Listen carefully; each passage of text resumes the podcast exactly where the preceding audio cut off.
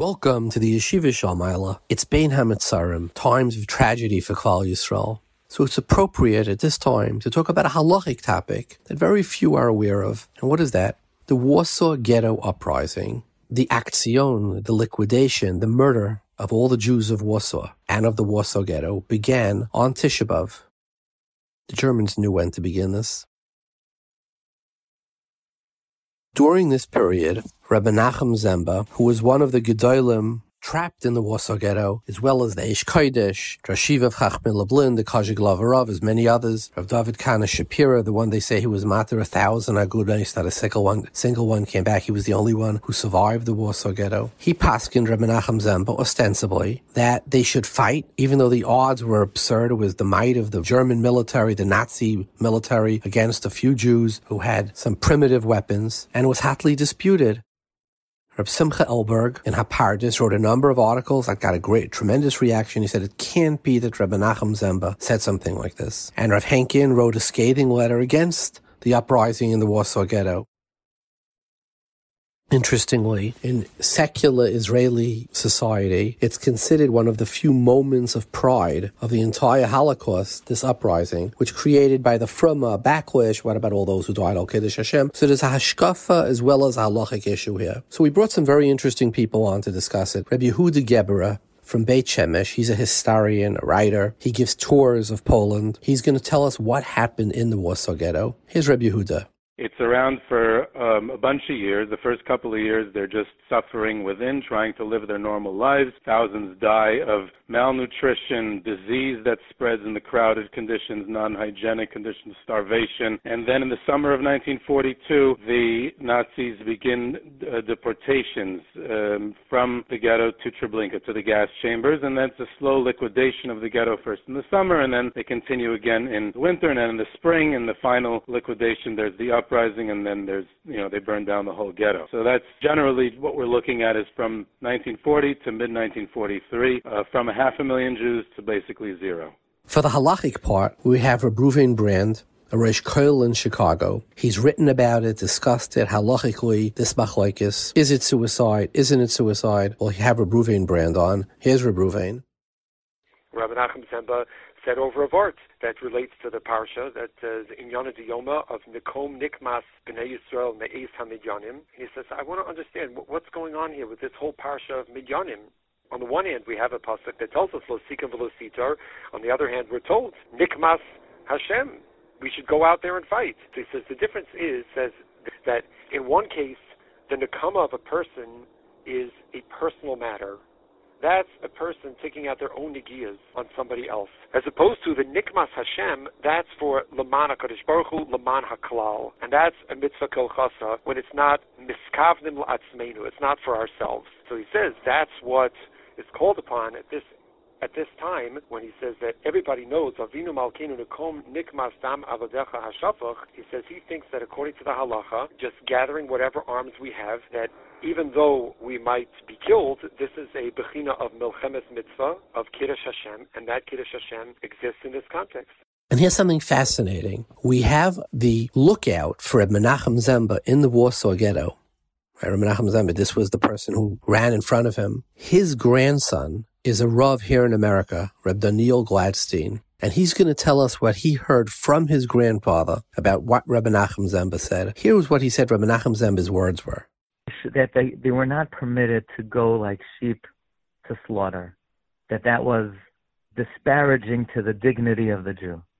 And in order to preserve Kavod Yisrael, they had to wage Milchemes Mitzvah. That's what my grandfather told me. So this is really a fascinating halachic debate as well as hashkafic debate, and we have to sal na'alecha mi'al raglecha oimid. Other words, when we deal with such sensitive and such tragic issues, sal na'alecha mi'al raglecha, we have to take our shoes off, tread very carefully, with amos covered with the greatest respect. I hope we treat all the all the kedoshim and all the opinions here with, with the respect that they deserve. Before we go to our program, I want to say something on the parsha. This is the parsha of Nedarim. Ishki, der Neder, is you have homosechtis about Nedarim, right? We have Nedarim, we have Naziris, Nesechtis Nazir, we have Shvuas. Question is, what is it doing here in Sefer Bamidbar? The Ramban famously writes, he says, all of Sefer Bamidbar are the travels of Klal Yisrael. In the Midbar, there's no halachas here. Anytime there is a halacha, it needs a reason. For example, we have the Karbanis in last week's parsha. Rashi explains it. He said, after Tzlafchad, Moshe asked Rabbeinu Shalom, he said, please look at, I'm looking out for my children. I'm, so Shalom said, while you're asking your tzrachim, what about mine? And he, that's the parsha of Karbanis, Rabbeinu Shalom Srachim. What is the parsha of Net Nidarim doing in Bamidbar?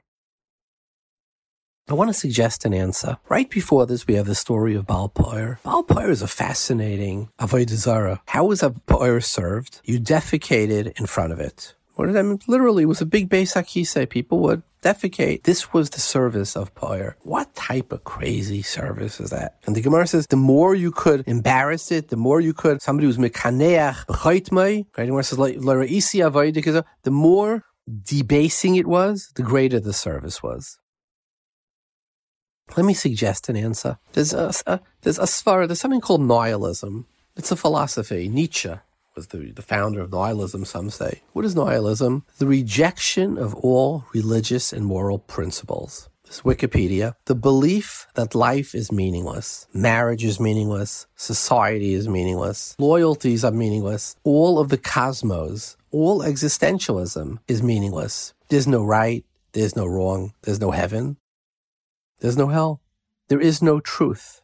Rationality is ridden with biases errors and delusions. We see that, by the way, much of that in universities today, moral values, religion, etc. So live and enjoy life because there's nothing, there is no meaning to it. What does Moshe stand for? By the way, he's buried Mol Balpoir. Moshe is the one who brought meaning, morals to the world. The Decalogue, the Seres Hadibris, and they were in almost every courtroom until recently, you know, separation of church and state. But that is the foundation of all three world leading religions. Teseres Hadibris is their foundation. Moshe brings meaning. He's buried Mol Balpoir. What is the concept of a neder? All of life is meaningless. You know, Klal Yisrael believes this Taryag mitzvahs.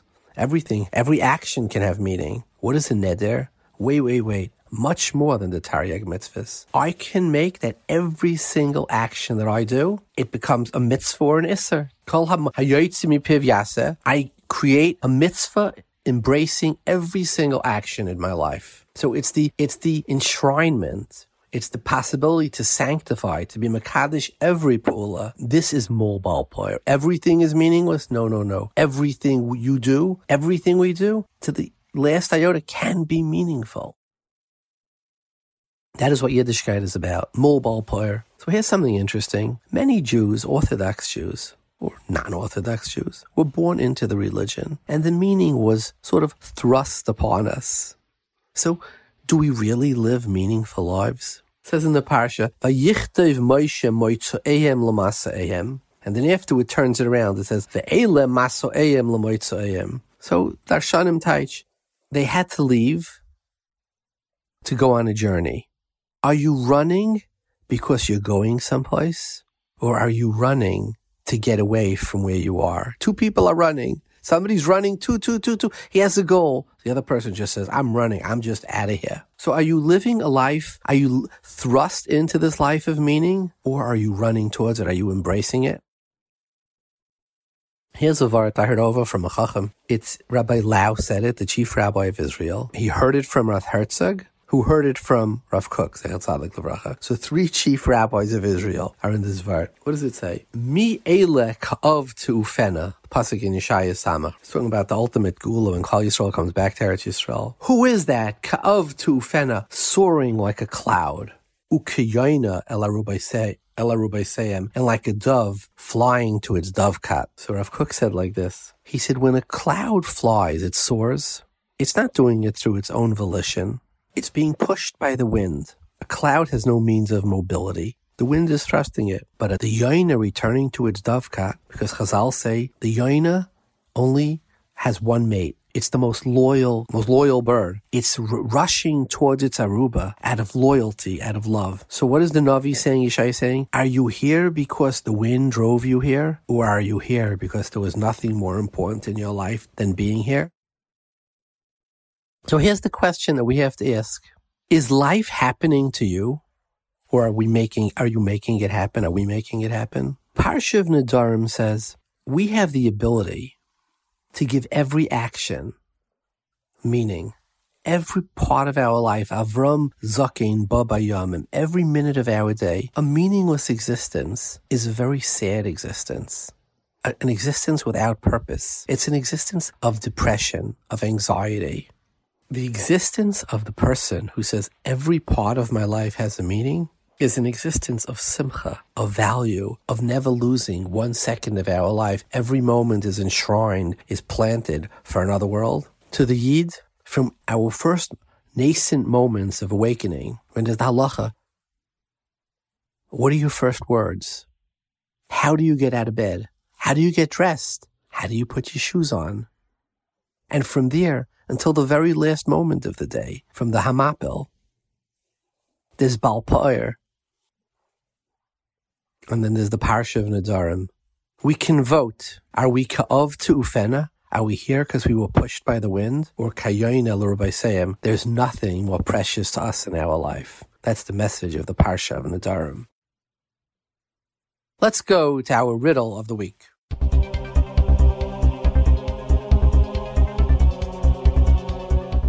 Last week, we asked a riddle. We had a lot of answers. M- many of them were mechavan to the Chassam Sofer. We're going to put at the end somebody who really, he said the Chassam Sofer and a very original, a second original answer. So we're going to play that answer at the end of the program. But here are this week's riddles. Here's the first one. Kol dover asher yavoi be'esh taviru be'esh v'toyer v'chol asher lo yavoi the din of tfilas kalim. We have to be toivel kalim. So here's a question from the son-in-law of Rabbi Kivega. By Matan Torah, why didn't Klal Yisrael have to be Toivel all its Kalim, which were Gulei Nachrim? They came, they were, they, they, they weren't Kaddish before, and uh, the, we don't see. Now, you, you became Jews, there was Geras, be Toivel all your Kalim. Now, the truth is you could ask also, why didn't they have to kasha them? And the answer to that would be, is because since it was a Me'es laced, it's Kabbalah Satar was on Shabbos, so that's already Midrabanan. Mikar Adin, there's no nice in tam if it's a Me'ez lace, but, but Tfilas Kalim, that you need. That's our first riddle. Our second shaila is that the, uh, the Mishnah says in Makis Yud Aleph Amid Beis that a goyle la'ari mikla, if somebody kills somebody and he has to go to a shaygin and he goes to an ari mikla, he doesn't leave. Vafilu Yisrael trichem loy, vafilu sar tzva Yisrael, ki yoyev ben sruya eina yoytzim misham loylam. That's the Mishnah. Even if all of Klal Yisrael needs him. Really? What about the din of Pikuach Nefesh?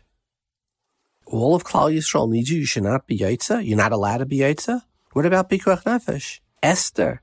She had to give herself over because all of Klal Yisrael needed her.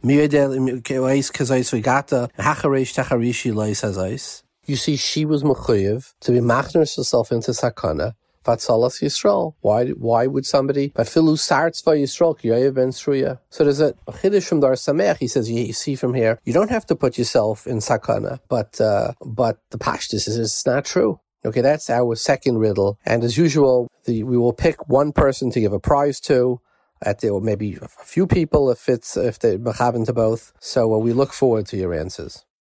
So before we go to our guests, I just want to shtelavek the halachic issues so that when we talk about them with Rabbi Brand, you have like a little bit of hagdama. The Beis Yosef in Yeridea in Semin Kufnun Zayin discusses if there's an isser of suicide, a bishas hashmad, like during the crusade, etc., and he brings a raya from Shaul that what? That Shaul was afraid that they would do, give him, this is the washing of the Tur. She'im yare shema yasula yisurim kashim he says, Yochel lim lemisa. Why? Because he says, Ach es dimchem lanafshe sechem. By the Zion mitzvahs where you learn suicide. So Ach is a miyat. So he says, the, the, the Medrash Darshans, Ach lamayit shol. That what?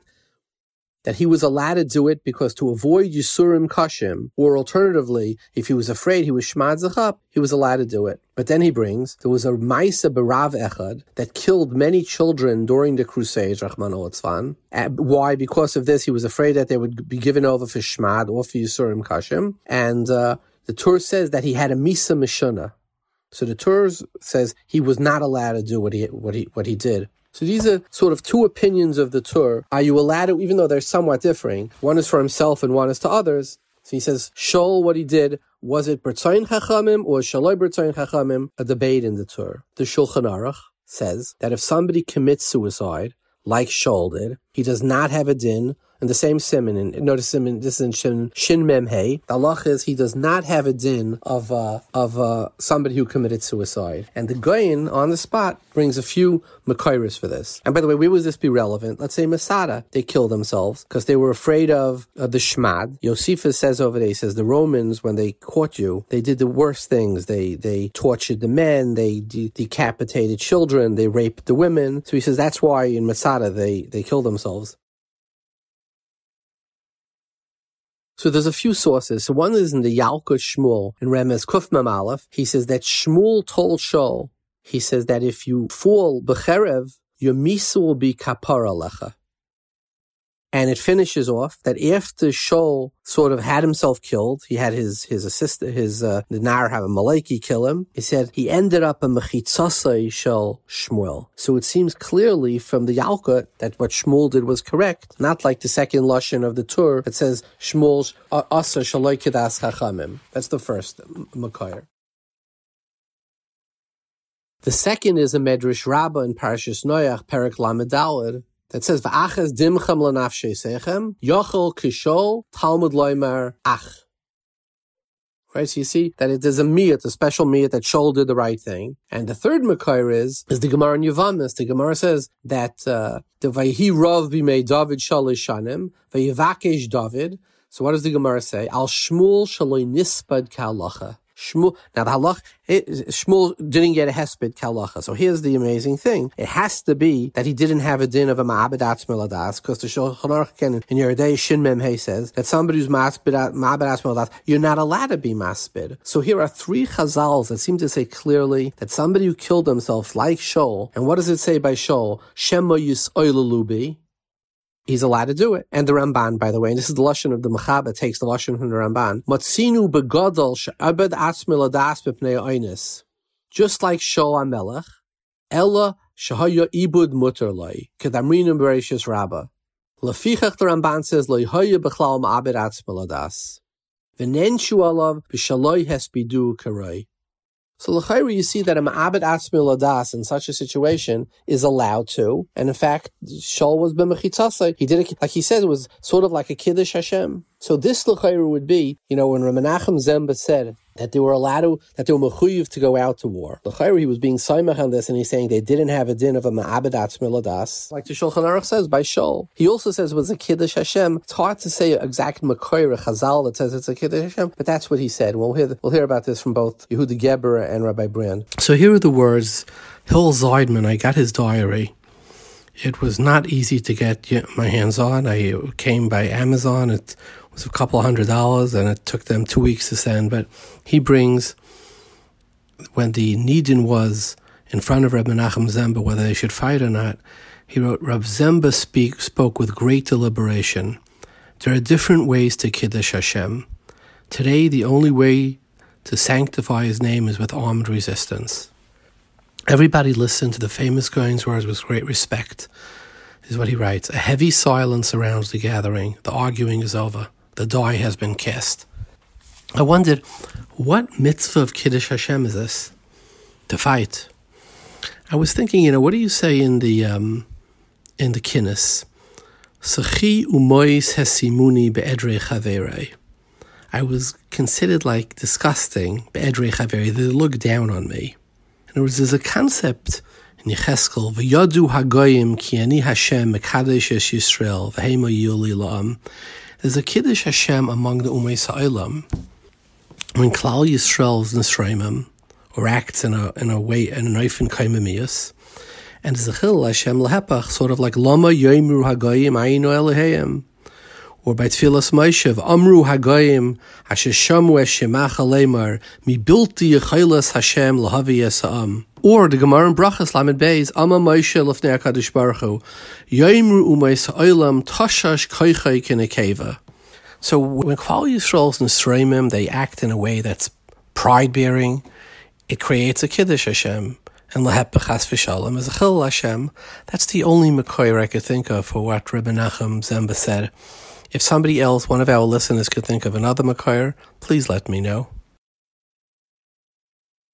Now, Rabbi Henkin brought out another point. Rav Henkin, the great Goyin and Poisek, Ramesha held he was his equal, eh, held that he was uh, he caused the Germans, the Nazis, Yamach Shemam, to kill many others. What was the heter of of Ramanachem Zemba? So this is not I, I couldn't find any Paisik who writes about this, but my guess would be is that you see Lamashal there's a halacha of Mochamis Rishus, Mochamis Mitzvah, even Bisman Shulchan Aruch and Shin Chavtes talks about a city that sur- the Goyim come and they surround and they said everybody has to go out to war. It doesn't say make a calculation. You know, if you go out to war, maybe you're going to antagonize the enemy and they're going to go kill a few more villages. There's when you have to go out to war, you have to go out to war and you can't make calculations. Could somebody else die because I'm being Mekayim, Habolah Hargeh, Hashkim Lahargai? That's what I would guess. So, you know, I can go on this, this for a while, but to me, this is just a, a, brief Hagdama because we can go into this Barichas with Rabbi Brand, and this way everybody has at least some Hagdama to the topic. Now, here's something fascinating. I said they started excavating and they found the last bunker, the only bunker. And I was like, I was able to get a few bricks from this excavation of the bunker of Mila 18. There was a book written about it. I remember reading it as a child. I, I couldn't sleep for a week afterwards. Warsaw Uprising. So, who was one of the Yidden in the in the Warsaw Uprising? Was Hill Seidman. He was a Warsaw resident. He was a young man. He was also a writer. He wrote this in Yiddish, and this is translated. He writes like this. I remember one famous Hasidic Rebbe who said, Why was the Beis Hamikdash built on Har Moriah and not on Har Sinai? Because a place where a Yid has been Moise Nefesh is more important than the place where there was Matan Torah. Where else have so many Jews fallen al Kiddush Hashem than the roads of the Warsaw Ghetto? Every street is Har Moriah. Every stone is an Akedah. Listen to these words he wrote. If by some miracle I survive this madness, I would bring a stone from Nalef Gagas to Eretz Yisrael and place it by the Kaisel Hamaravi, so that when Yidden come to the holy site they would cry over the stone for the loss of their loved ones, for the destruction of a large chelik of Klal Yisrael. They will wail and cry over the extinction of a central powerhouse of Yiddishkeit, Polish Jewry, as they mourn the Churban of the Holy Beis Hamikdash. So here's what we want to do. You know, we built the Baal Shem Tov Shul. We have in it the walls of 22 Kehillas HaKadoshis on Tisha B'Av between Mincha and Ma'ariv on Tisha we're going to take these stones from the Warsaw Ghetto and we're going to replant them. We're going to be Zereya them in the walls of our shul. We're going to have a few Holocaust survivors with a trowel and cement take these stones that were buried for the last 85 years and plant them in a living shul. And why is this particularly touching, or Rabbi Seidman said, because everybody knows. You remember the Marshan Brachas, the Gemara says, what did Rabbi Yochanan, they told Rabbi Yochanan, who lived in Eretz Yisrael, Ikos Sabi beBavel. There are Talmud Chachamim in Bavel. He said, how could that be? It says, Laman Yirbu Yemechem Al Hadzama, And they're in Chutzlaris and Al Hadama. So the Gemara answers no. Kivan the Amrule Mikadmi Mechashvile Knishta. They go to Shul. This is Hainu Dahanile. So the Marsha says it's not a schus like a skula, the Makadami Machashchila But he said, You said Allah? Right? You the was only Hadama? What does the Marsham say? Kiven she'asidim bate knesias ubate midrasha shebe bavel sheyikvu be'eretz Yisrael. All the bate knesias are going to travel back to Eretz Yisrael. Havi ki'iluhim kfar achshav Eretz Yisrael. Every shul is now a little piece of Eretz. When you stand in the shul, he says it's like you're standing in Eretz Yisrael, and therefore it's laman yirbu yimechem yimei al hadama. That's what the Marsha says. So I say to the neshama of this Rav Seidman, I say, we took a stone and we planted it in the shul, which is like it's in Eretz Yisrael. And it's Ki'iluhem Kfarachshav, the Marsha says, why? I would be myself, because Shtar ha'oimid ligvais, kigavoi dami. It's going one day, it's already there now. So, if you're in Monsey, on Tisha B'Av, between Mincha and Ma'ariv 7, 7.30 on Tisha B'Av, come and watch us plant the stones of the Warsaw Ghetto, the only place in the world, into our shul and bring them back to Eretz Yisrael. If you want to leave a message by phone or dial in by phone to listen, in America our number is 732-806-8700. In England it's 44, that's the country code, 33-011-70250. In Eretz Yisrael it's uh, 02 372 0304. So let's go to our wonderful guests.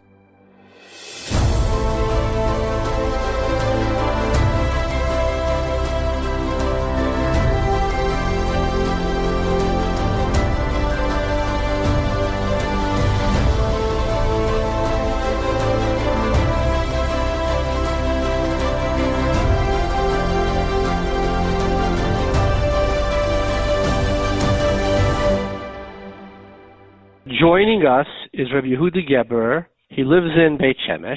He writes for the Mishpacha magazine, their history column, Jewish history column. He's a Jewish history tour guide, and he also has the Jewish History Soundbite podcast. Welcome, Rabbi Yehuda. Thank you. Thank you for having me. Could you give us a general overview of history of the ghetto?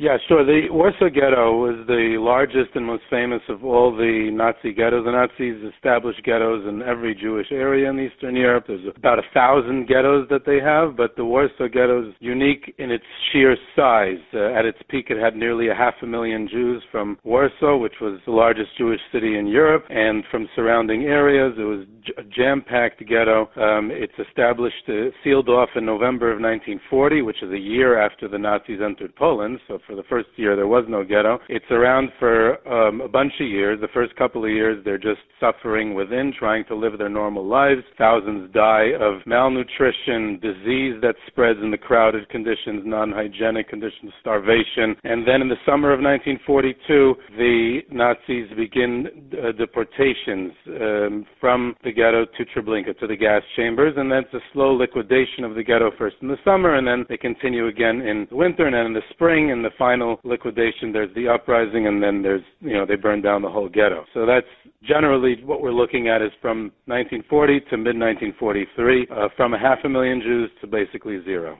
Talk to us about the uprising the uprising breaks out from the last Jews, the last surviving Jews of the ghetto, in reaction to the final uh, deportations, uh, attempt at deportation. The Nazis had liquidated most of the ghetto the previous summer. It actually starts on Tisha B'Av, so it's very apropos for this time of year. In, in Tisha B'Av 1942, like, just like the Churban Beis HaMikdash happened, the Churban of the greatest Jewish community in Europe uh, took place started then. It goes on for two months, and nearly 300,000 Jews of the ghetto are sent to the gas chambers at Treblinka. Treblinka, remember, is a death camp. There's no concentration camps. There's no selection. There's no numbers on the arms. There's no uniforms. It's you get off the train, they're sent to the gas chambers. End of story. So anyone being sent from Warsaw is being sent to be killed right away. By the time they understand what Treblinka is, the Great Deportation was over. It ended around Yom Kippur uh, in 1942. It was a two-month-long deportation uh, of extermination fascinating Warsaw Jewry. So the remaining Jews of Warsaw, about 60,000 who are left, which is a shell of its former nearly half a million, um, they understand, they finally understand that the Nazis have been lying to them. No one's being sent for labor, no one's being sent to new camps. This is being sent to be killed. So they understand one thing at the end of this summer, 1942, that when the Nazis start taking Jews out of the ghetto, that means they're going to be killed 100% certainty. At this point, they say we're going to all die anyway. So, so we have nothing to lose. It's kind of like a hopeless, very desperate situation. Um, so during that winter, they many of them create bunkers. They start to hide, uh, scared that the Nazis will make another further liquidation. And a group of young uh, individuals in the ghetto they try to organize a fighting force to fight back with some very primitive weapons, homemade Molotov cocktails, and a few handguns that they bought in the black market or got from the Polish resistance. And they uh, and they attempt to make this to, to get ready for the next deportation. The Nazis decide to continue the liquidation. The Nazis call the shots here. The Nazis make the decisions. The Nazis decide at this point it's time to continue taking the last Jews of Warsaw to Treblinka. So it actually starts on April 19th, 1943. It's Pesach. Um, so we have Tisha B'Av, we have Yom Kippur, we have Pesach. It's interesting that all the stages take place on very significant days in the Jewish calendar, but the Nazis were the ones who called those shots, like I said. And in reaction to the attempted uh, uh, uh, transport, deportation, assembling the last Jews of Warsaw. In reaction to that, there's the uprising. a group of between 750 and 1,000 Jews start fighting back. Everyone else is passively supporting the uprising by being hidden away in the bunkers and not listening to the Nazis to assemble like they had in the previous stages because now everyone understands what this assembly, what this, what these trains mean. It's trains to death. There's no chance of survival. So since we're all going to die, let's die this way instead of that way. It makes no difference. Um, we have to understand their frame of mind. They're desperate people who don't see any hope. They don't see any way out. And uh, this is just simply a natural reaction to that situation. You know, there are those. Rabbi Menachem Zemba famously is the one who of the of the Gedolim who was very who was for it, and the decision was criticized by others later, uh, Rabbi Simcha Elberg and other Rabbanim, and some of the things they said were like it was suicide because there was no way they could beat the Nazi war machine. Now, it sounds from what you're saying that the death rate was almost 100% going to Treblinka, right?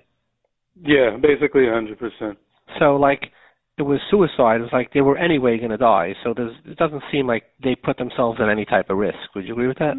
I agree with that. And and and I mean, there's all these testimonies about people like Menachem Zemba and, and others who supported it in those last months, meaning the summer before they would have been against it, and some of them actually were, because no one knew yet what what what this meant. But at this point, you have to we have to go into their mindset. We're sitting 75 years later trying to pass judgment.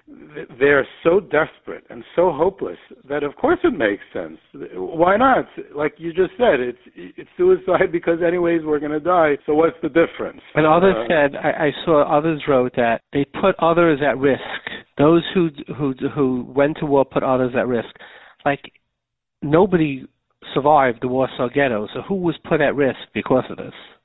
Exactly. It's a misunderstanding of what was going on. Um, people either make the mistake that, that these Warsaw Jews would have been sent to a place like Auschwitz, where there was a selexia, there was a concentration camp, and therefore had they had had the schus to be, been sent to Auschwitz, then maybe some would have uh, survived because they would have passed the selection. But the reality is that at this stage, Auschwitz was irrelevant as far as, as far as Warsaw Jews are concerned. They were being sent to Treblinka, so it was a hundred percent guarantee, basically, that they would have been killed. So I don't I don't see it that anyone was being put at more risk than they would have been otherwise uh, had, had, so, had, they not done it. Who was against it? Who was pro and who was against the uh, the Warsaw uprising? Um, the the initiative for it comes from young kids, basically in their twenties, almost entirely irreligious, although there were significantly some religious groups, including a couple of um, young Polish rabbanim who were involved as well who led groups of Hasidim in, in, in the uprising itself, but it was primarily these young kids, basically, and you know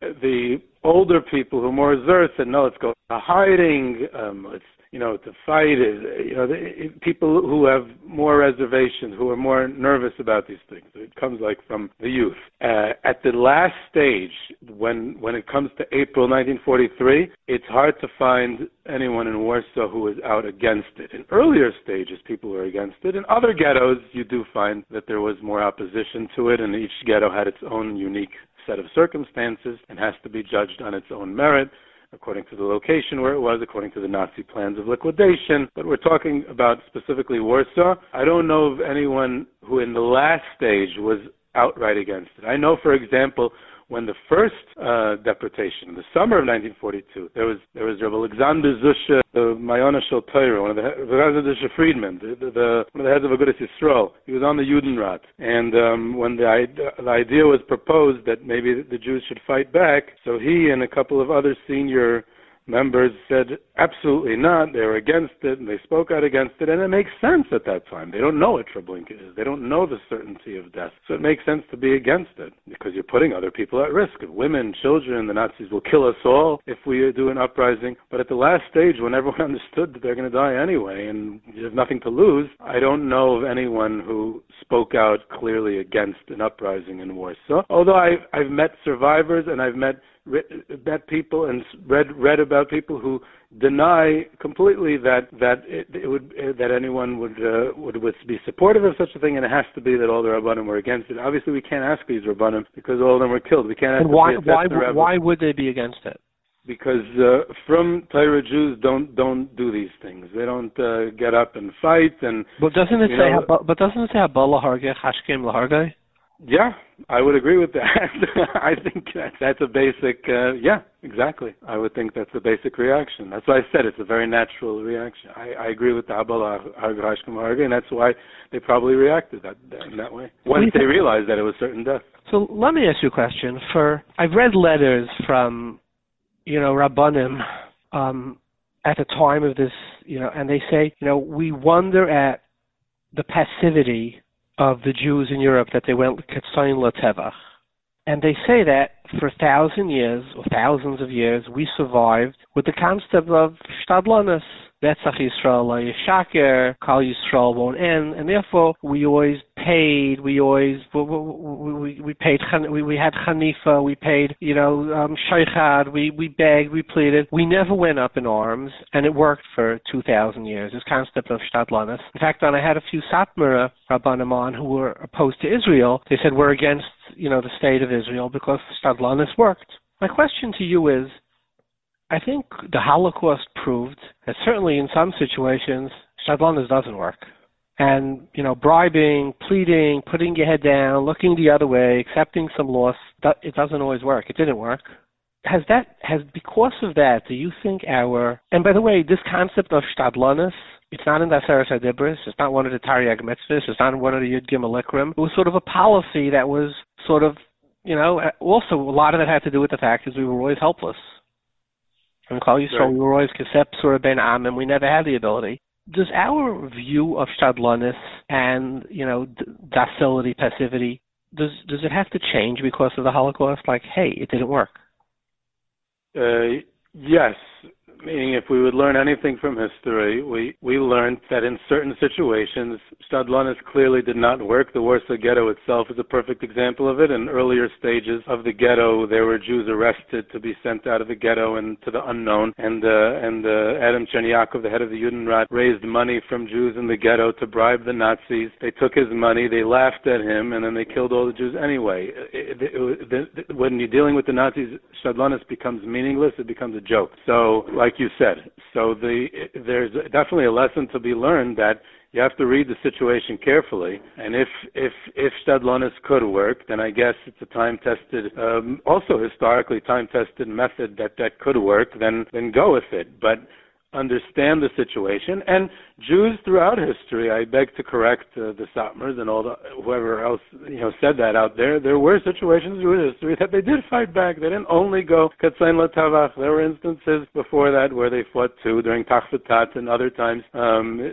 so so it does exist. Jews know how to do it when the time calls for it. And of course, if the time does not call for it, then they know how to do shtadlanis very well also. And you have to be smart enough to be flexible and adapt to the situation and read it correctly uh, each time to either go the shtadlanis route or to be able to stand up for yourself and defend yourself. And I would I would just add on to this to all our listeners who are saying that you know, maybe we're not doing what we're not agreeing with Das Torah, etc. That I don't have a Shulchan Aruch in front of me, but the Shulchan Aruch, I believe it's in Shin Chav Tes, in Orach Chaim talks about a Ir HaKroivel Saper that Goyim come to attack, how you go out on Shabbos, right? If they're coming al dinei nefashos, etc. There's certain conditions, but where you're there's a Safik Pikuach Nefesh, Machal Shabbos, you go out, and all the cities around them should come to to fight as well. So the and if I believe the Bach in in in in, uh, in Tur over there says that it has a din of a Mochames mitzvah even in Chutzlaritz, interestingly, Stamachedish.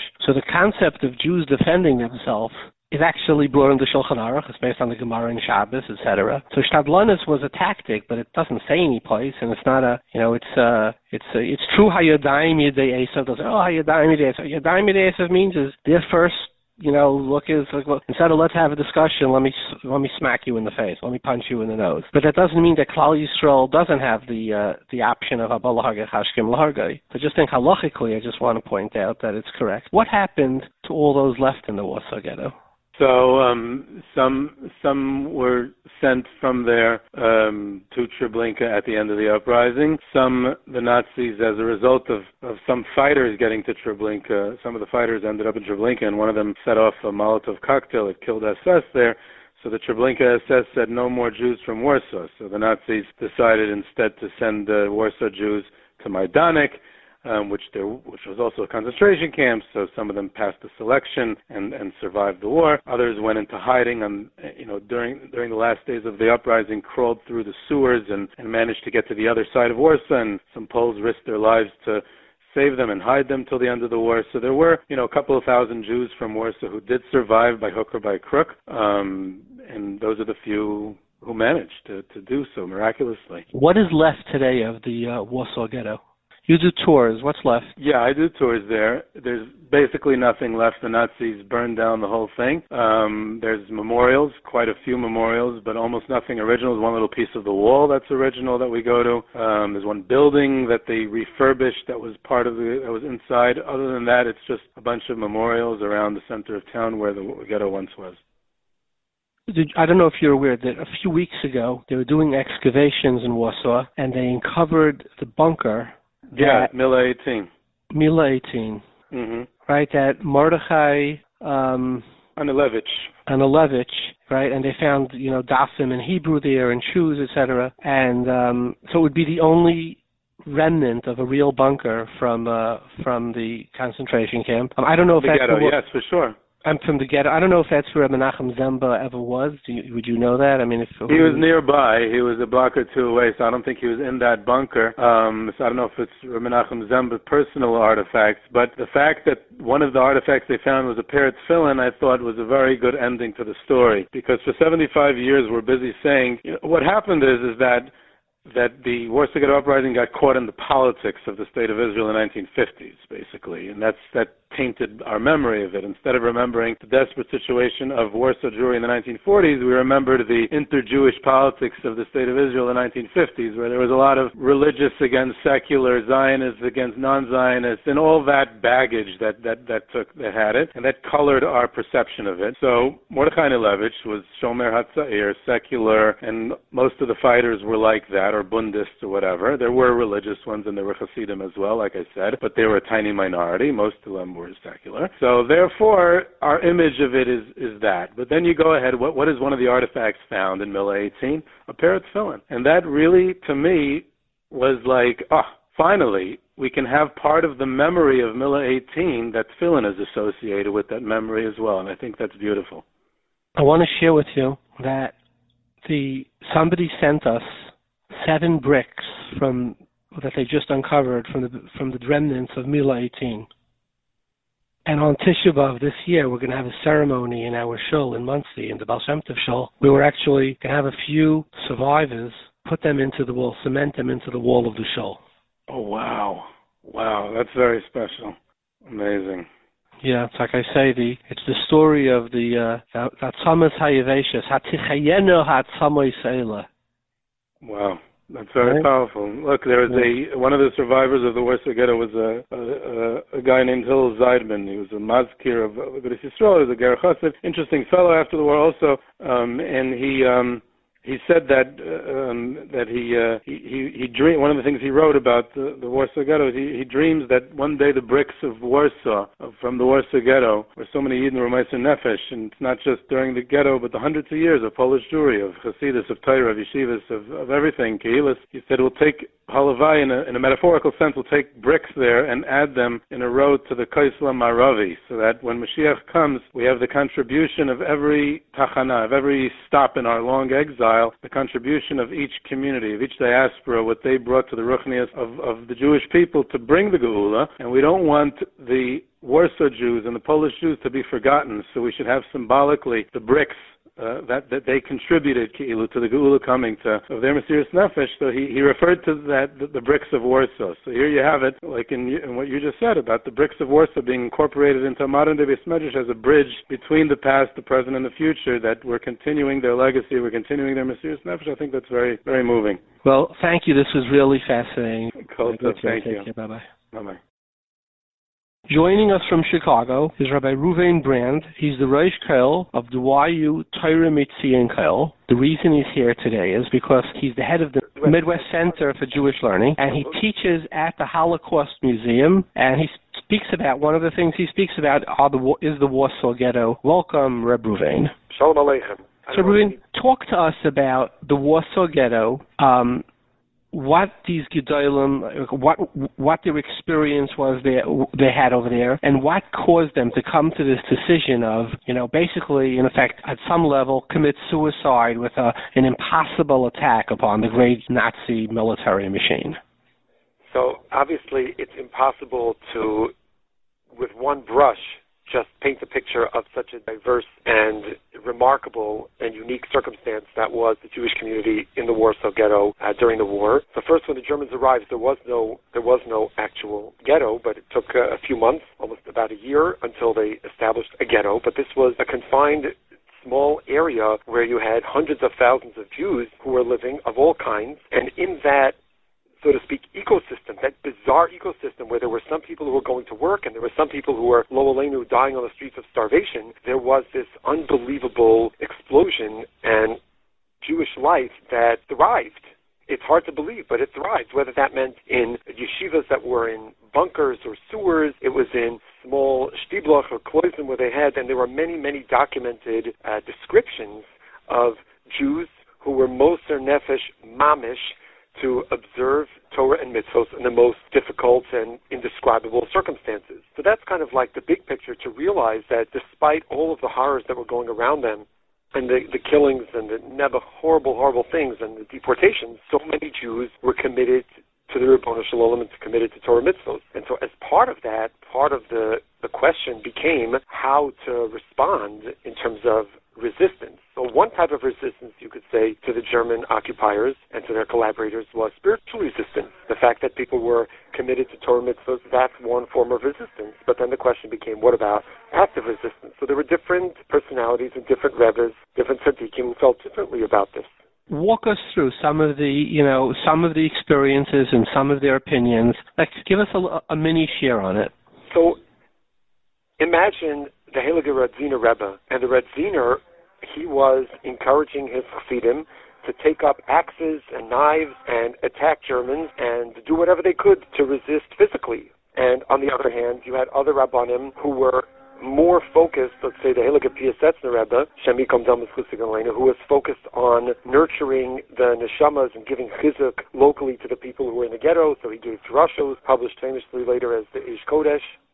So different different rebbes and different tzaddikim and different gedolim experienced and reacted differently to the circumstance. The core question is should a person, from a halachic standpoint, should a person live to survive another day? Or should they take up arms and risk being killed instantly? You know, this is part of a general halachic question which you can contextualize in different ways. You can think about the difference between Chizkiyahu Hamelech and Rabbi Yochanan ben Zakkai, where the Heilige Chizkiyahu he was a great tzaddik, and he stood up and he resisted.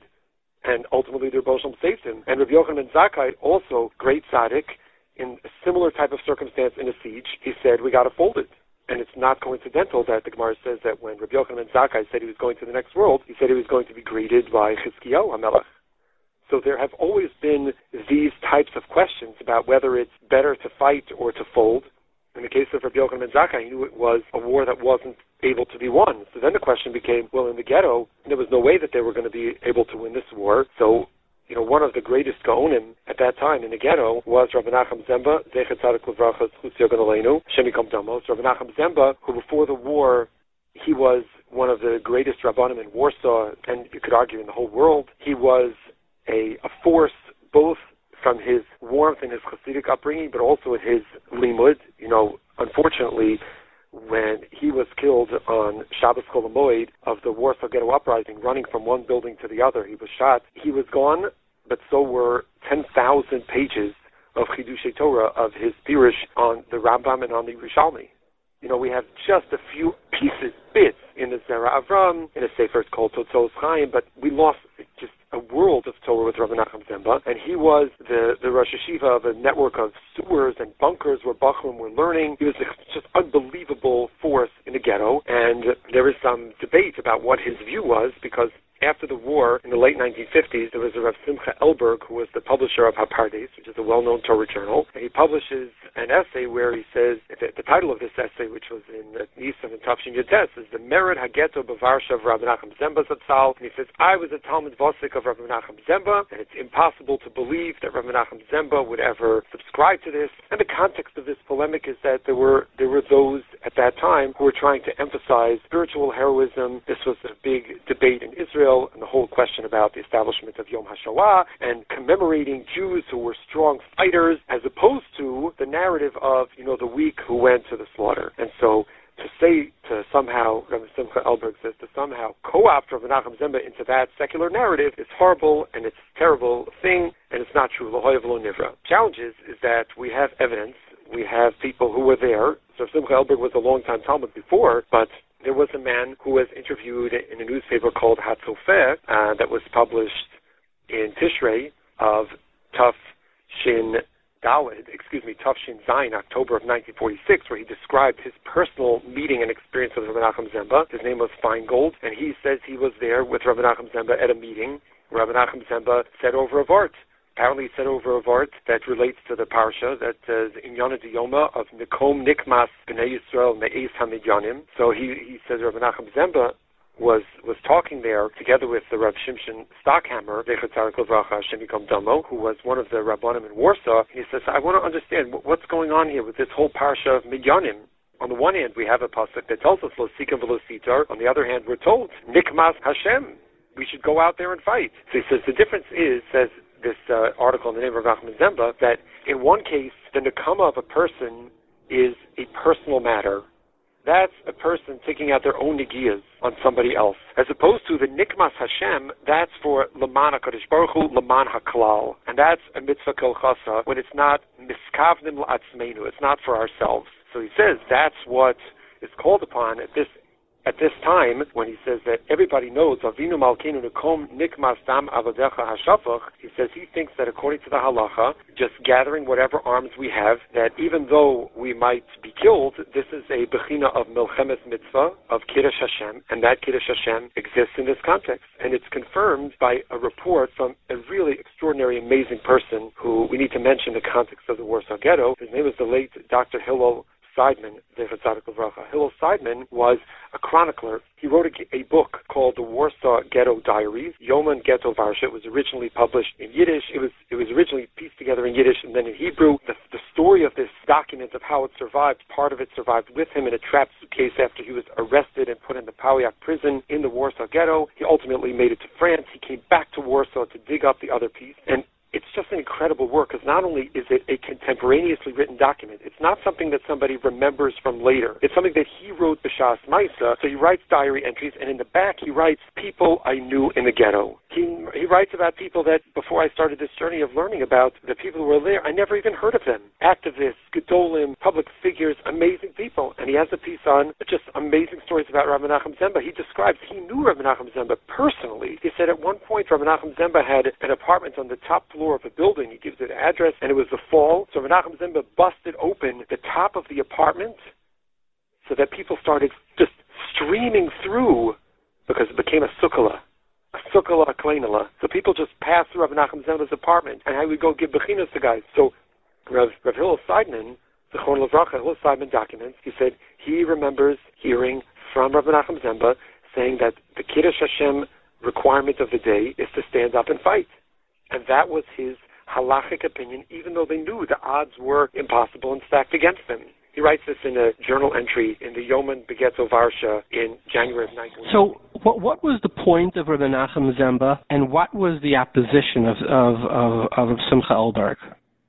So, Simcha Elberg, remember, is is writing years later. He's writing at the end of the 1950s. He's writing in a context where people, where there was this, people were arguing from a polemic standpoint about, you know, the passivity of Jews during the war versus this image of strong Jews in the modern state of Israel. So that's one context. And the second one is this issue about how could it be, how could they commit suicide? And what it sounds like from Rabbi Nachum Zemba, as he's quoted both in the. So wait, wait. So what? what so the first part is a political issue. I don't. know. He's saying the strong Jew. I'm not. What was his opposition to the strong Jew? I'm not following. So, so it seems, and this is there is a a lot more literature on this. Uh, Rabbi Jacob J. Schachter, my teacher, has uh, discussed this and written about this. The question of the establishment of Yom HaShoah in Israel was highly controversial. It was not done in consultation with the Rabbanut HaRashit or other Gedolim for various reasons. It was established for that day for Yom HaShoah in Nisan and not included in Tisha B'Av. There was conversations with the Chazon Ish, Zeichet Tzarech Levracha, with Rav Yosef Dov HaLevi Soloveitchik, Zeichet Tzarech Levracha, with the Brisker Rav. So Yom HaShoah was originally, the formulation of that text was originally a commemoration for the Gvura, for the might of those who were killed in the war specifically focused on Mered Hagitaot, the the ghetto uprisings. Well, the ghetto uprisings is only one form of spirituality, and there were many people, secular but primarily religious, who were insulted by this. They said, "What do you mean? The Kedoshim who died al Kiddush Hashem, who went to their death quietly, they they also they also had Gevura they maintained their personal dignity, their connection to the Rebbe. So they actually changed the name several years later. They changed the name of Yom HaShoah several years later, but that kind of reflects the tone of where there were Jews in Israel who are trying to emphasize that this is a state, this is a state of proud Jews, not Jews who are going to walk like sheep to the slaughter. So now, when you look back on the Holocaust, how does that make you feel if you're trying to create this narrative of you know, Jews are strong and we stand up for ourselves. Well, the millions of Achenu B'nai Israel who were murdered, so they didn't stand up for themselves. So you kind of downplay that, and you rather emphasize the idea that people stood up and they took arms. And so the, the argument, one of the arguments here for Simcha Elberg is that to argue, to claim that Menachem Zemba supported taking up arms is co-opting him into this narrative that the way for Jews to display gvura is through armed resistance.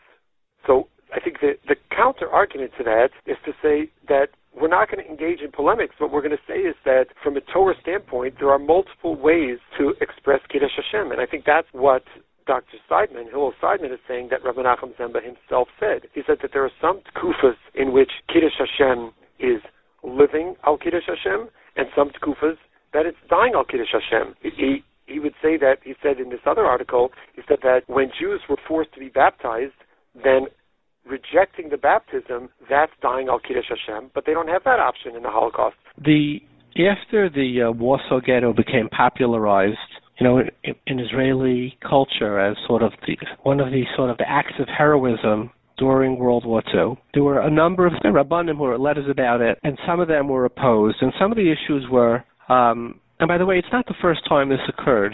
It's it's quite similar in some ways to what happened at Masada, right?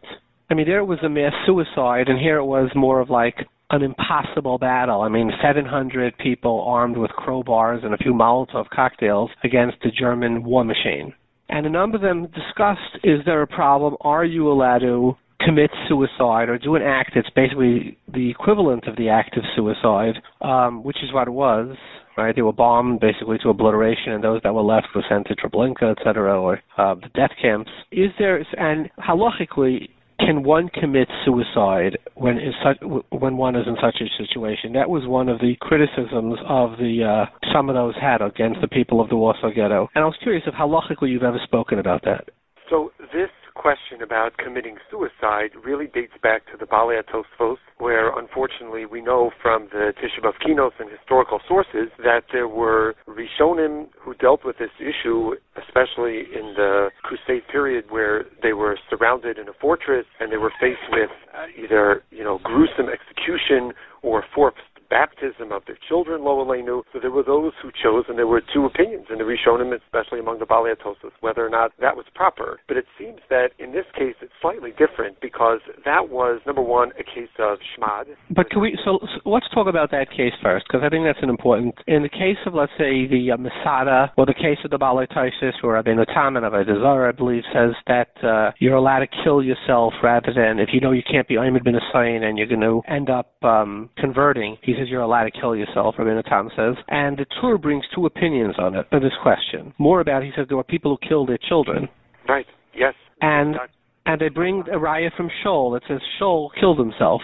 But there's a portion on, on, on Tanakh deal with that. This you know, the question becomes, in the case of Rabbi Menachem Zemba, and the people who were living in the Warsaw Ghetto, they did not view this, at least the way that it's clearly being reported by Dr. Seidman and others, they did not view this as suicide. They view this as an act of Kiddush Hashem befoal, meaning it's likely that they would die, but what they were doing was an act of Nikmas Hashem b'midyan, so to speak that was going to have consequences. And what's interesting is that even though the Gaon Adir Rav Henkin wrote a strongly worded piece opposing um, criticizing the Warsaw Ghetto because he says, look, Lamaisa, they were all killed, and that caused the Germans to be more fearful of revolts and had other repercussions. But it's hard to know. It's a thought experiment to wonder what chizuk that gave people, what impact it had on other Jews, and maybe that enabled them to feel like they could go on and live another day because there were Jews who were fighting. And the fact that Rabbi Menachem Zemba, according to the the simple and overwhelming understanding of the mainstream historians, the fact that Rabbi Menachem Zemba supported that gave significant credence to that. Let's let's unpack what's being spoken about. So Rav Henkin said yes, it could have caused a greater fury, right? Well, I mean, we have a concept in the in the in, in Shas of both Mochemes Mitzvah and a Mochemes Rishus. This would this would would apparently be a Mochemes Mitzvah. It doesn't say anywhere that you shouldn't engage right in the Mochemes Mitzvah, which is basically a Harge Chashkim Harge, or like Shulchan Aruch says in Shabbos in Shin Chavtes. I don't have Shulchan Aruch, but I'm, I'm Nezip code, trust me. That Ir HaKroivel Sapar that you're allowed to come out. It doesn't say, well, let's make a thing. They surrounded your city, you want to come out and defend yourself and kill the Goyim. Maybe if you kill the Goyim, the Goyim will kill people in another community, so don't defend yourself. I mean, it doesn't say this not in the not in the Beis Yosef, not in the Bach, not in the Prisha, not in the, nobody says this, right? Not in the Magen Avram. So it seems that when a person has to go to battle to what they think is a Mulchama, I'm just asking. I would. This is what I would ask Rav Henkin. You don't have to make the account. Look, I'm defending myself. Will they get? Will they be furious someplace else? You don't see this. I mean, how, how could you how could you have a war with those type of with those type of parameters? You can never have a war. Like maybe somebody will get more furious someplace else. Of well, course. Well, I think Rav Henkin would say it's not just that they would get very furious somewhere else; it's that it was a hopeless effort, and so you know it was essentially Rav Henkin would say it was essentially uh, cutting their life down. Okay, so let's talk about that. Let's talk about that. He would say it's a type of suicide. So let's discuss it. It says by Shaul. Um, what does the pasuk say? And they found him. Kill me. Kenished. It says Kenished, exactly. Penya vayu arelim ho'ela udakreni v'his alalubi. They'll, they'll make a mockery of me right? And what is what do we say in Chazal? That multiple Chazal say that he was uh, he, he went to Shmuel said if you do that you'll be in my mechitza in Gan Eden. That's the that's the Yalkut Shmuel. In in in Noach it says achas dimchem that there's an ist of harigas atzmoi. The exception being a case of Shol Hamelach. Right? That's another another thing. The um, it says in by David it says Vayirav David Vayivakish David. He says why? Because Shol Spud Kalacha. Now, when somebody commits suicide, you're not allowed to be maspid him. So you can't write Stetson Shin Men. So you can't say Yeridea. So you can't say that Shaul died with suicide and there was a tefiyah. Why wasn't he nispad kalacha when there's an issa to be maspid? So you see clearly from Chazal, and additionally, Shulchan Aruch and Shin Men Hay Paskins, that somebody who commits suicide um, is nikvar chutzla, you know, outside of the cemetery. The exception is if he was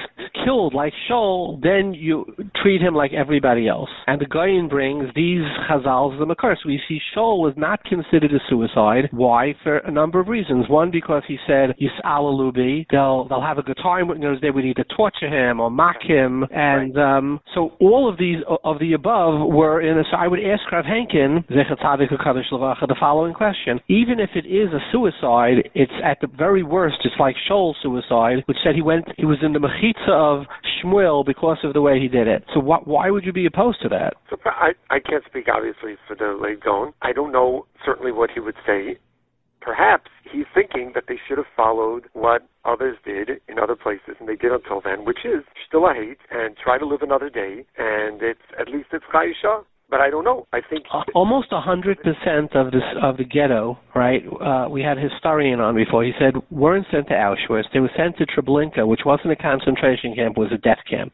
It was a death camp, right? The Germans so, made six death camps, and the the people who went to Treblinka, it was almost uh, not shaykh to leave there. Right. So, so I mean, they at this point certainly believed there was no place they were going. They so knew ha- very well. They re- there's a very fascinating. You know, there was an underground newspaper in the Warsaw Ghetto that was published under the Aguda. It was an anonymous document, but we believe, at least the great scholar Esther Farbstein, she believes that it was from Rabbi Alexander Zusha Friedman. I don't know if when you were bar mitzvah, did they give you a, a people? Yanish Altaira.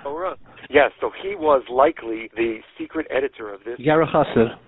Yes, so he was secretly writing this paper, and it came time Purim in in uh, in Purim time, he was already publishing an underground pamphlet characterizing the Germans as Amalek and understanding full well that the plan was to totally exterminate completely Lahashmed Laharug They knew they knew exactly what they were dealing with. They definitely knew that. They knew unfortunately, they knew what they were dealing with. And other places also. There was a Rav who was in Warsaw at the time who was uh, he was a uh, musmach of the Yeshiva Chachmei Lublin. You know the the, the last Rosh Yeshiva Chacham. The Kazhiglava Rav. There. So he had a Talmud whose name was Rav Chaim Aryeh Berglas. Hashem Rav Chaim Aryeh Berglas had a friend who's a chaver of his from Lublin who was a Rav in Lublin. It's an unbelievable document that uh, I was able to, I have to give Hakaras Tov to the Yad Vashem archives, they were able to get me a copy of this letter. There are two letters that in the summer and then in the fall of 1942 in Lublin, Reb Hirsch Melech Talmud, he was a function, one of the final functioning Ravs in the yeshiva in the, the city as a musmach, dealing with people. He wrote a letter. It's a heartbreaking, unbelievably powerful letter where he writes to his chaver who's in Warsaw. He says to him, I'm writing to you. I want to let you know what's doing. I ask you, please don't judge me for what I'm going to write right now. He says, I'm mamin be'emuna shlema. Be'emuna shlema mamin. But I also can't come to grips with what's happening. What happens to my son? He says, my son is a tzaddik. He's a kadosh. He's a Torah. And look what happened to him. He says, there are people here in Lublin who, when they get on the trains, they don't know where they're going. He says, I can tell you, I know exactly where they're all going. Every single one of them. He's writing this to his friend. They're corresponding in Warsaw in the summer and the fall of 1942. People knew, unfortunately. So perhaps what was driving, at least at some point, the way that Professor Seidman says it and others, is that Menachem Zemba said, look, it's true, maybe we could survive a couple of days, but we know what their plan is, and this is the Tzav Shah. And he wasn't the only one. Uh, I mentioned the Radziner, who there are different legends as how exactly the last the, the Radziner was his last moments of exactly spitting a German or slapping a German, but he was very uh, in in support of active resistance. And I think part part of the issue here as you mentioned, is really the narrative.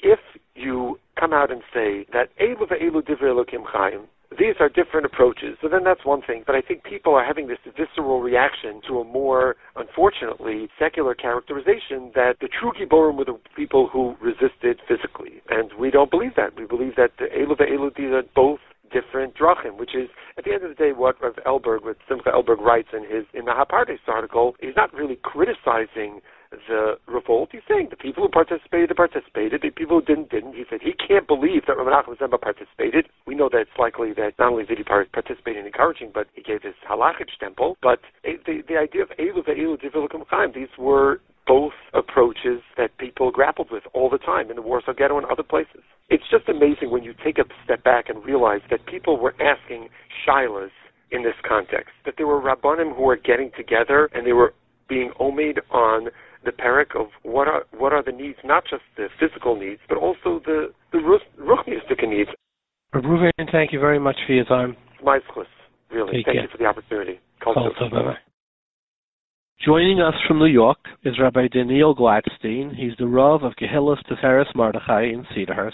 He's the author of a number of svarim about the Holocaust, including the ArtScroll book Darkness at Dawn. Welcome, Rabbi Daniel.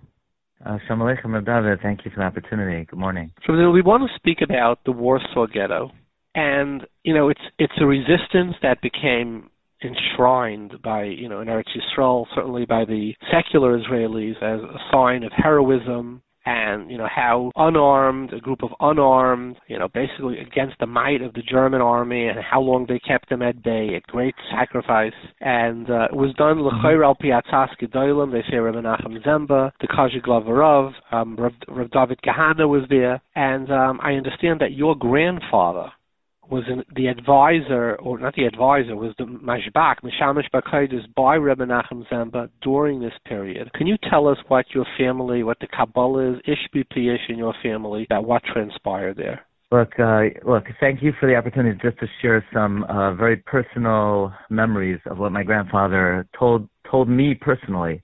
I heard this from him many times. Um, my grandfather revered Reb Menachem Zemba. My grandfather was a resident of Varsha. He had smicha from the Varsha Rav, Rav Shlomo David Kahanim before the war. Um, he was very close with all the Rabbanim in Warsaw. Uh, at the time, as he mentioned, there were three great Goinei Olam, Rav Shimshon Stackhammer, Menachem Zemba and Reb David Kahana Shapiro, who he was the, the third, the Reb David Kahana Shapiro was the youngest among them. And uh, we'll we'll speak about they were given the opportunity to flee, but uh, Reb Menachem Zemba was the preeminent uh, Gadol. My grandfather always described what Menachem Zemba's house looked like. Uh, Menachem Zemba had more than 10,000 pages of Chidushei Torah.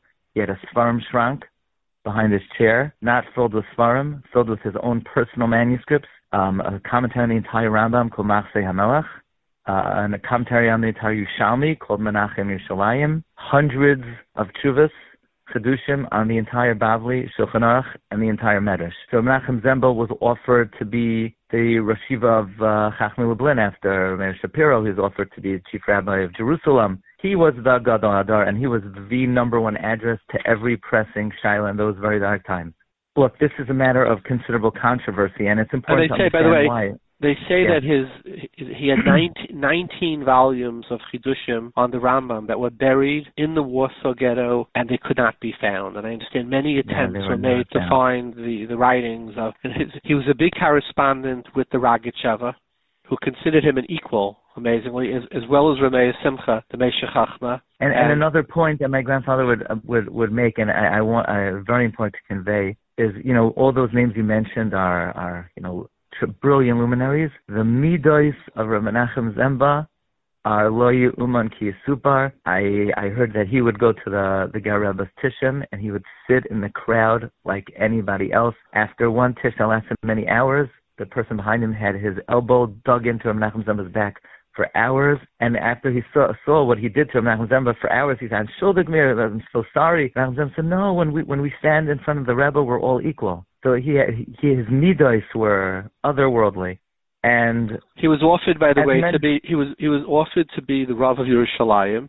Well, it was after Rav Sonnenfeld, but, but, but, but whatever. He was offered to be Rav Yerushalayim. He was also, like you say, offered to be Rashiv and Chachmei Lublin. Yeah, I and and uh, besides my grandfather being a Ben Bayis by Menachem Zemba, my grandfather was also best, best friends with Menachem Zemba's two nephews, Avrum Zemba and Itchemeyer Zemba, who were both um, big Talmid Chachamim. Uh, incredibly, my grandfather was with Avram Zemba in Auschwitz, and uh, Avram passed away 50 years ago, and my grandfather and his best friend Avram Zemba were buried on the exact same day third day of Pesach, 50 years apart. But in any event. Well, by the way, um, one, more, one, mentioned, more, one more note, our listener, Charlotte here. Reb Chaim Moiza yeah. served as the chairman of the Mayetzes. He said he would only do it if Rav Menachem Zem would do it in partnership. Rav Menachem Zem was only 45 years old at the time. Unbelievable. Unbelievable. Yeah. He was the one who spoke at the third Knesset Gedolah. He was the keynote spoker, speaker. He spoke twice in front of the entire crowd and was considered the the address at the thing was the address of Rabbi Nachum. Just to give people who never heard of him because he he was killed. He was gunned down on in yeah. the Warsaw Ghetto, right? He he left. Yeah, his yeah. children were killed. He his he his his his he son didn't have was, any surviving heirs, and his, his son was a with the Shabina Rav. His and, son uh, was and, uh, and his most he was a mechutton with the Chabina Rav, but his kids were killed, and there's no surviving grandchild in the world of Rabbi Nachum Zemba. No, no. The only thing we Yeah. have from him really is is Tzaitzai Shabbos. Kedusha Garmaz, yeah, and Yeah. Tzatz Shabbos. Yeah, yeah. yeah. So, as you mentioned, it's a point of considerable controversy, and for good reason. Look, Ela Barecha Ela Basusim, Banachim B'Shem Hashem Lekena Nazker. We never pride ourselves in physical arm and and uh, physical resistance.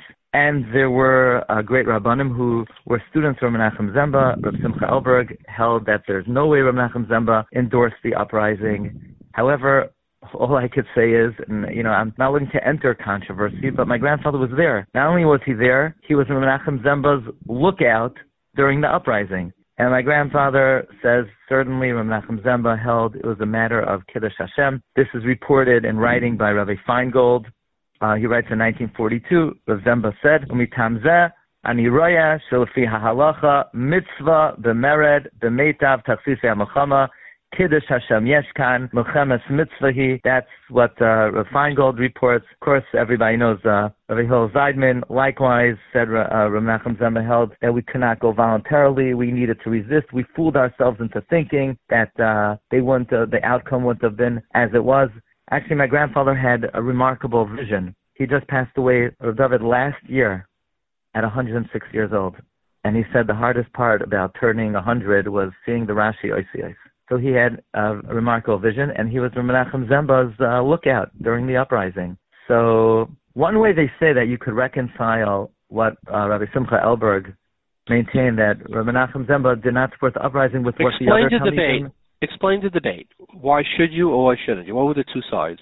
Uh, what, what did Rabbi Elberg think and Rabbi Henkin, etc.? Why were they opposed to the Warsaw, the Warsaw uprising? I'll tell you the truth. I'm not here to provide a halachic um, discussion about that that issue. I'm here to tell you the facts based on what my grandfather said. That what is said, what is reported as to why Stern Gedolim felt from from the outside it wouldn't have been uh, proper is because maybe infuriated the Germans and it just um, it hastened the liquidation of the Warsaw Ghetto. But for those who were there and for those who were present, there was a shift in attitude, and this is a very important nakuda between pre-1942 and post-1942. And this is something we see in the writings of the Piasetzna. Pre-1942, Piasetzna Rebbe told us Hasidim, have bitachon, have faith. This is not a new phenomenon. We have to understand the tragedies and, and the difficulties in the context of 2,000 years of Gullus. This is nothing new. We've been through Churban Beis HaMikdash. We've been through Crusades. We've been through Inquisition. And this is just another chapter. We've, you know, been there, done that. But in 1942, when the Germans began the systematic liquidation of European Jewry, the Piasetzna Rebbe amended his writings and he said, everything I wrote was ad kan, but mikan olahala. Now what we see, loy shama kamayu, the Jewish people have never experienced anything similar, comparable to this mass extermination. And it's suggested that it's it was under these new conditions that while typically, you know, armed resistance was not the traditional Jewish approach to uh, to dealing with the Gullus, we usually tried um, more discreet diplomatic measures. But you know, um, uncalled for times called for uncalled for measures. This was something that Menachem Zemba viewed perhaps as a hayra shah because of this this experience that was just fundamentally and dramatically different than anything we ever experienced before. So Menachem Zemba said, this is Milchemes Mitzvah. And look, um, you know, they asked Rabbi Elberg, what, you know, Bar Koichel was also a revolt, and Rabbi Kiva supported that. So uh, Rabbi Elberg said, well, that was different. That was in Eretz Yisrael. That was defending their homeland. This was in the Golos. And that may have been the traditional approach until 1942. So again, you know, I'll leave uh, I'll leave the debate to people much greater than myself. I'm just uh, reporting for the sake of historical record what my grandfather told me, what he told our family, what he spoke about publicly, what he wrote about, what he published. And it's important to know that that uh, many of not only the students from Menachem Zemba, but those who were with him, they did maintain that Menachem Zemba, at least in those trying times, held there was an element of Hayra Shah. So um, and this is something I wrote about in um, in uh, the ArtScroll book, The Darkness and the Dawn. And as we mentioned, there were there were three Gedolim there in the Warsaw Ghetto. Uh, you had Rav Shimshon Stackhammer, uh, Rav Nachum Zemba, and Rav David Kana Shapiro. And I will tell you, I had a great grandfather who was in the Warsaw Ghetto. My great grandfather, my grandfather's father-in-law, who he was not his father-in-law at the time, was the last Rav of the city of Sachachev. His name was Rabbi Huda Leib Volman, Hashem Yimkom Damai. And he was the last Rav of the city of Sachachav. He was a Talmud of Shem Shmuel. He was taken to the Warsaw Ghetto, and he was given an opportunity to save his skin, to, to survive. The Aguda was going to rescue him and bring him to America, and they were going to carve out a new position for him. Chief Rabbi of the United States of America. First time that they would have that position. And he turned them down. And he said he's a, he's a, Raya Neman, he's a he's a faithful shepherd to his kehillah. Much of Sachachev was taken to the Warsaw Ghetto, and he would not save his life and leave his kahila behind. And this is one of the great dilemmas of the Warsaw Ghetto. Uh, in 1943, April 19th, 1943, there was an official uh, court case with Reb Shimshon Stackhammer, Menachem Zemba, Reb David Kana Shapiro. They had uh, gotten word from the uh, Judenrat that the Catholic Church of Warsaw were going to uh, save these three Gedolim, and they had 24 hours to escape. And they convened the Bezdin, and because it's Dine Nefashai, so Poitzchem and Akatan, and Rav David Kahana Shapiro spoke up, and he said, we cannot run away. Um, we can't abandon the people in the darkest hour. We have to encourage them. We have to strengthen them. Uh, could we run from the Almighty? The same God who's found here will be found outside. And those are the words of Rav David Kahana Shapiro. And Rav Stackhammer and Rav Nachum Zemba could not comment. There's nothing left to say. Rav Nachum Zemba said, let there be no further discussion. Tell the Judenrat we're not leaving. And that was the psak of this, the haunting court case of April 19th, 1943. My grandfather was present in uh, the ghetto at the time. Um, and this is a matter of considerable halachic debate. Uh, this is a question posed to the Chainish, uh, many by many gedolim. What should we do? Should we leave our communities or should we save our life? And Chazon Ish did not answer directly. Instead, he would always point to a drashas Chassam Sofer. And the drashas Chassam Sofer has a very lengthy, in-depth analysis of this particular subject. And the Chassam Sofer says it's very hard to give a definitive ruling. If you read what the Chassam Sofer writes, he is inclined to say that you should save yourself. But you know, we'll leave that to the uh, reader to see the Chassam Sofer inside. Chassam Sofer says it was a, actually the debate a, is the debate is the din was chayecha kaidman. Absolutely. Right. Right. So the Chari should say chayecha kaidman is is should yeah. say that they should leave. On the other hand, there's two other things that some Sefer discusses. There's a question: is do you say chayecha kaidman by divrei ruchnius? Right. So here the question is, as a leader of a community, as a spiritual leader, maybe there is no din of Hayecha Kaidman as the leader of a community. Right. right. Maybe there's a moral obligation to to be a captain. You know, right. the and captain you see Chanan, ship. Rebbe Chanan came back. Um, they say that the Dvar Avram, right, uh, was in the Mhm. Kovna ghetto. He was the same. He was he was given the ability to run. He didn't. The Alexander Rebbe, the Radomska Rebbe didn't. On the other hand, the Satmar Rebbe famously did. Um, um, the Ger Rebbe and the Belzer Rebbe left. So you see that on, and it's interesting to note that the Alexander Rebbe said he's not leaving. He was killed, and sadly, most of the Hasidus Alexander disappeared. Right. Mhm. So, so you know. It, But Ger was able to uh, escape. You see the Hasidim that were, were able to escape. and he rebuilt Ger. just- Yeah, so it's it's a debate. Did, did, did, did they or didn't they? And it's it hasn't been. You can't really answer such a question.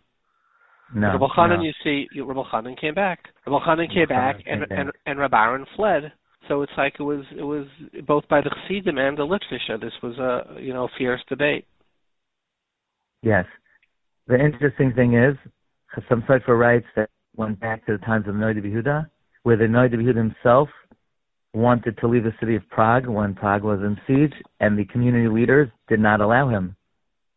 Um, when the city of Mainz was uh, besieged, the city of Mainz sent Rabbi Chaim Hirsch to Frankfurt. So Chassam Sofer says it's a, it's an age-old debate. He he wants Chassam Sofer wants to say is it was a machlokes Yirmiyah Hanavi and Rabbi Yochanan ben Zakkai. Rabbi Yochanan ben Zakkai fled the city. This uh, is a very interesting makar. Rabbi Yochanan ben Zakkai uh, fled the city. Yirmiyah Hanavi was in jail. He stayed with the people. You could see the Drush of Chassam Sofer, Hey Tammuz, page Shin Hey. So it's very hard uh, to weigh in and to say that one one mahalach is better or is not better. I think one thing we could safely say is that those admoirim or gedolim were able to flee uh, and rebuild their yeshivos and uh, chatzeros.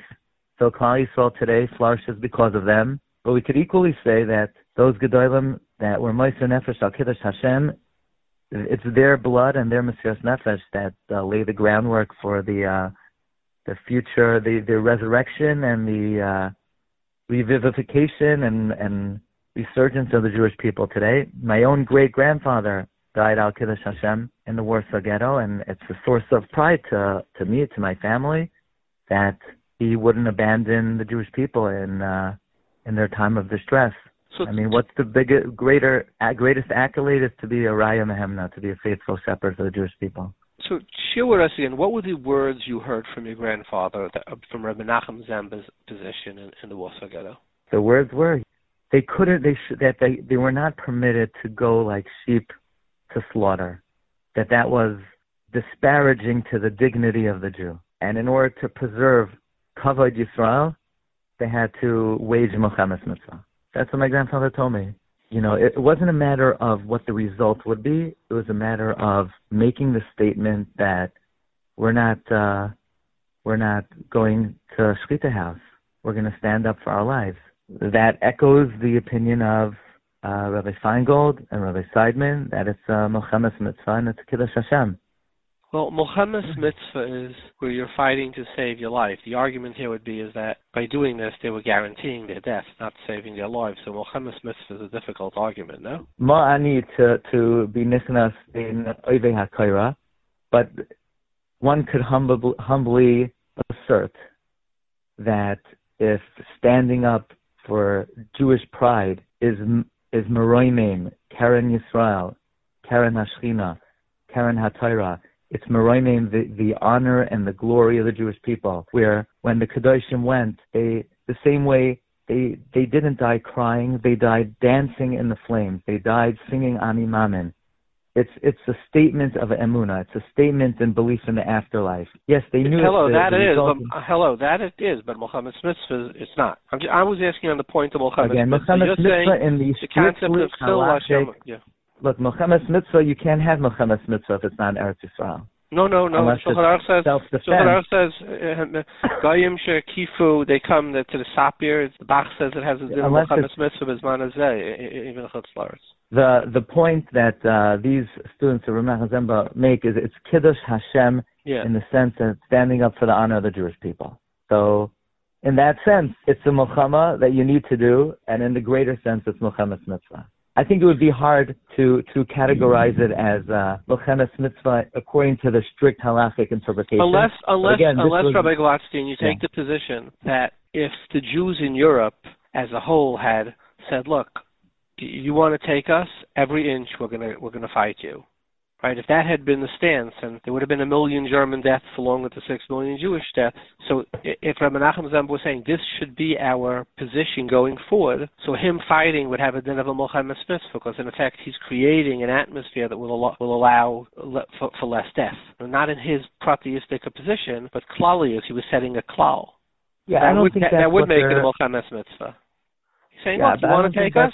Everybody, yeah. everyone you take is, is going to come at you with a gun. So then it would have a din Milchama not from him, but for the other, you know, for the rest of them. I think the point was it was limited to the circumstance of the, of the Warsaw Ghetto. It was so that they would not just be liquidated and taken to to Auschwitz. It was it was a point of Jewish pride. Yes, it, it, there is a concept of standing up for the the honor of the Jewish people, uh, and that's what uh, my grandfather and others maintained that Menachem Zemba held. And by the way, the other question that you discussed, whether should they leave or should they stay, the Klichemda, another Polish gadol, says Pinchas, the Gemara says he was machnas himself into sakana. Sarah Nisim happened to Pinchas that day, that he himself didn't get killed. So the question is, why was he machnas himself into sakana? And the answer is he was machnas himself into sakana, fatsalas Yisrael, so you see that, yeah. he, and he was he was he was uh, he nicely as, as Brissi Shalom. In other words, he he got tremendous accolades for doing that. So he says this is one of the Makairis that he would say that an Adam should be machnas himself in the Sakana Fratzalas Yisrael. In other words, just as he was, and not he, he could have said, "Look, I'm leaving. I, I want to save myself." So it's just from out yeah. two parshas ago, last week's parsha, we have sort of a riot to this uh, to this. Uh, Rabbi Gladstein, thank you very much uh, for sharing with us your family memory in this matter. It's uh, so relevant these days of mourning for the for the for the for the Beis Hamikdash. Thank you very much for your time. Okay, thank you for the opportunity, and we should uh, Klal Yisrael should only hear of B'suras Tovos and uh, safe and good times. One Lanu Yisrael. Amen. Call to bye bye. Yeah, I wanted to say an answer to the riddle. I saw in a sefer um, why how we could come to Bris on Shabbos. Brought the Gemara above Mitzia by Tanor Shalach Noi. Uh, Rebbe Lezer was Matayr and Chum Matamim, and the gospel came out and said, Malachem Rebbe Lezer Shalach Moise B'Chamochim. And Rebbe Shua said, Loi B'Shemayim So we, we see from that Gemara that in Shemaya, the halacha is like Rebbe Lezer. And we have the Gemara in Shabbos that the Machlekes Rebbe Lezer and the Chum Rebbe Lezer says, if you Milo B'Shabbos, between Moise and Asakim, L'Shus Arab, M'Kartim. Eitzim Asikomim, as far as the last minute taken and Chum say Shabbos is not Nitchel Min Amilo, not other Trochim. So Mele could be Mataris that the Imam Bracha says that Aliyah Navi is Kamalach Min Hashemayim. So he's in the kind of Tera Aliva the Shemaya, not Aliva the Aretz, and then Shemaya the Lach is like a Blazer, they could do called Tzarchei Mila on Shabbos. So Mela will be most of the come Tzarech Mila. Also, I think there's made of some safer that um, there's two parts to Elio. There's there's part that, uh, that that when he comes as a malach, or he comes as a odom. So when he comes as a malach, when he comes as a malach, so then there's not a problem when he comes to be last the he's coming like a odom.